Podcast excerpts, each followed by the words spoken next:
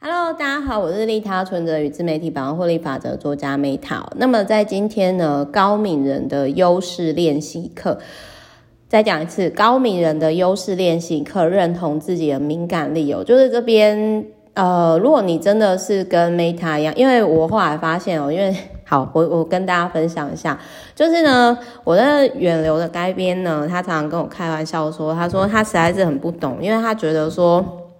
他觉得就是我每年的呃 VVIP 跟客户呢族群都不同，他觉得非常非常妙。然后我就说，其实还是有一个共通点啊，共通点是什么？共通点呢，就是几乎跟我比较好的 VVIP 几乎都是高敏人、高敏感人。那如果你可能就是除了我，我因为我今天分享另外一本书，就刚刚那个解决烦恼，就是心理心理师写的那一本哦。那我觉得这一本书是，如果你跟 Meta 一样，你是属于比较高敏感的人，然后你曾经跟我一样，就是你你很不喜欢，你觉得你过度情绪或敏感的时候，哎，这本书会让你理解到说，呃，其实就我觉得不用太勉强自己啦。当然就是说，这跟练习肌肉一样，因为。过度敏感，有时候那个情绪会下不来。那可是就是说，我我觉得你不用勉强自己要很快的改。所以我觉得这本书的功能是让高敏感人就是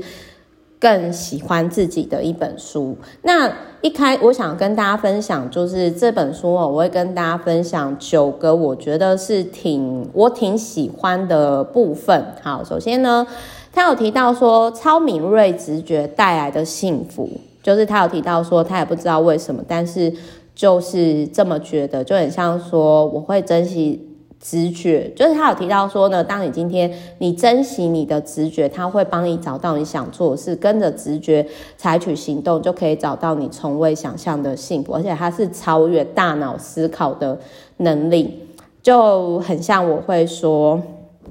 我也不知道为什么，但是我就觉得我就是要去环游世界，然后环游世界之后，也真的影响了我超过十年的人生。然后他还有另外一个部分啊，就是他有讲到我很喜欢的，就是你在疗愈世世界之前呢，先疗愈自己。就是他有提到说。共高敏高敏人呢，共鸣力很强，所以不会觉得自己幸福就够了。那原本在烦恼的时候都以自己的话题为主的人，他会也会想说自己好了以后，运用自己的力量帮助家人、族人，然后为想要跟有同样困境的人出一份力，然后开始投向社会问题，就很像。那我自己的做法就是说，好，就是在我出利他存折之前，或者是呃，在我出书之前，其实那个时候，呃，我讲到最贫困女子的时候，我那时候就喝喝醉酒嘛，然后很难过，就是我想要为这个女女生族群做一些事情，但我我不知道该怎么做，所以我我觉得可能就是先从自媒体开始，这是一开始的初衷。但是我想要讲的是说。呃，在我自我疗愈的过程，呃，看起来好像是我帮助了很多人，可是其实我才是被疗愈的那个人。那当我们今天疗愈了自己之后，你觉得世界还需要被还还有那么多问题吗？就是有太多人不去重视自己需要被疗愈，所以导致于那么多的社会问题。这是我想要讲的事情啊，就是我非常认同。所以，我们高敏感人呢，就是。有自觉的觉察到这一件事情，然后甚至开始就是呃想要做出一些事情，就是我我觉得就是说，因为我们比较自我觉察比较高，所以这其实这是一个优点。那还有就是他有提到说呢，高敏感人主要问题应该就是人际关系，这我真的非常有感触啊，特别是就是怎样吼，他有提到说呢。呃，有的时候就是无法相处，或是看不顺眼的人，因为即使你想要跟对方好好谈，他也无法懂你啊。那最好的方式，他就提到说，那就暂时就是物理距离，就是跟他保持距离嘛。就是《孙子兵法》讲到，就是说《孙子兵法》不是教人家战争，而是尽可能不要战争，然后赶快闪这样子。那他还有提到说呢，高敏感人哦，就是。嗯，觉得有趣就会继续去做，就很像说我做了很多尝试，后来就会发现到说，哎，这都是打动人心的道路。就是他有提到说，其实是小事。如果你有什么想法浮上心头呢，请你一定要尝试看看，走出自己想走的路。然后我也很认同他有提到说，身为如果你要你就要成为一个创作者，你要有一个稳定的。就是你要珍惜日常生活幸福，就很像，其实我多数时间分享都是我的直觉，我的我的想法这样子。然后他有提到说，就是有时候思考是无法找到，就是有时候你身体的直觉，就是当你潜入那个领域，试着用身心感受什么，就好像把自我很投入，然后你忘掉自己的那种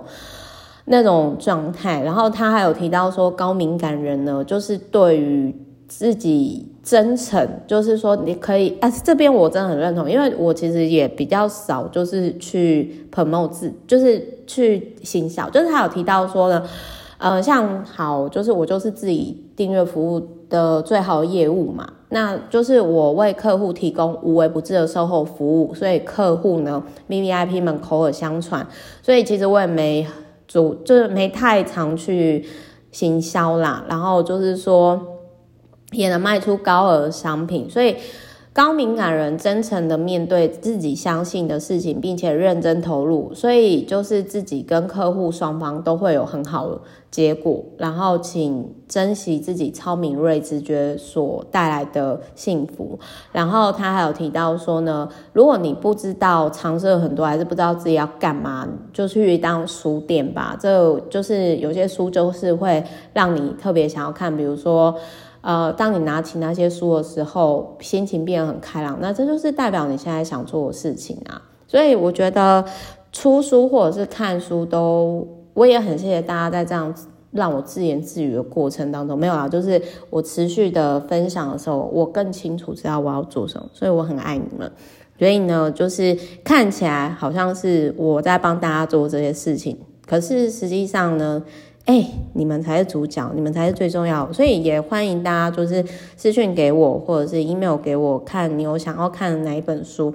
然后这一本书吼，就是我再念一次吼，就是高敏人的优势练习课。啊，它相较于前呃前面那一本哦，前面那一本的心心理师就是讲比较啊，我痛苦过，就是我就。这一本几乎都是讲真相、真相幸福相关的文字，可是你有没有注意到？就是说，其实有时候我觉得痛苦，它可以带来更深入。因为你看嘛，就是这一本书是看了，我觉得很疗愈啦。可是你看，我就诶、其实我我我觉得它怎么讲？就是你你看，我其实大概就讲讲很快，对不对？因为就是，所以其实有时候我觉得痛苦或者是烦恼，不见得不好。它会让你更深刻的去体验人生。那当然这一本书我觉得很赞啊，就是呃，我我真的觉得有被疗愈到，特别是他说疗愈世界之前，先疗愈自己。我被那句话打到，我很喜欢，嗯，跟大家分享。然后这一本书呢，就是也可以，就是因为有的书看完会很有压力，你知道吗？甚至有的作者他其实呃，就是说。会，哎，我想要跟大家分享，比如说，他说良好的创作来自于良好日常生活，就有点类似说，你必须要你不缺面包了嘛，或者是说，其实你已经好好生活了，那你你的创作才能够，就是人没办法给，人没办法给你没有的东西嘛，那你过得幸福快乐，你当然可以分享是幸福快乐啊，那。不一定要幸福才能创作啊，你也可以分享痛苦嘛，对不对？比如说我之前就是分享痛苦啊，我就童年不快乐啊，然后我也很谢谢大家，不好意思，我就是 不好意思，然后现在回想起来，就是真的很感谢大家，所以你们的存在。就是对我来讲是很有意义的。那我想要讲一个，就是因为我们最近有跟他见面，就是我不知道大家那个有没有看过那个大大多多久久，就是连环炮，连环炮爱芒果吧，芒果连环炮吧，就是呃，我觉得那个创作者他就是就是他是叫发条哥啦。那我觉得发条哥他就是属于那一种。他就是他的，他就分享他的生活啊。可是他就是每一天都是很让人很愉悦的创作啊。诶，他就每天遛狗，然后分享他生活日常。然后就是你看哦，他因为他很早期，我印象中他其实好像早期什么无名小站那时候就开始分享，然后到现在。那我觉得说就是。你不一定要经营自媒体，但是就是当你今天好好的跟自己生活，其实你的每一天都是创作。那这样的幸福呢，其实会带来良善的循环。那如果你不知道怎么跟自己好好生活，你可以开始思考说，你你现在是真的还是处于生存状态吗？那还是说，其实你已经可以好好生活，可是你误以为你还是必须生存的状态。那所以就是说，我想要跟大家分享，赚钱、工作都很重要，可是生活，你有没有办法跟自己好好相处，跟自己好好生活？我觉得这是最重要的。特别是童年不快乐的人，真的是很难好好跟自己生活，就是会不放过自己。然后就是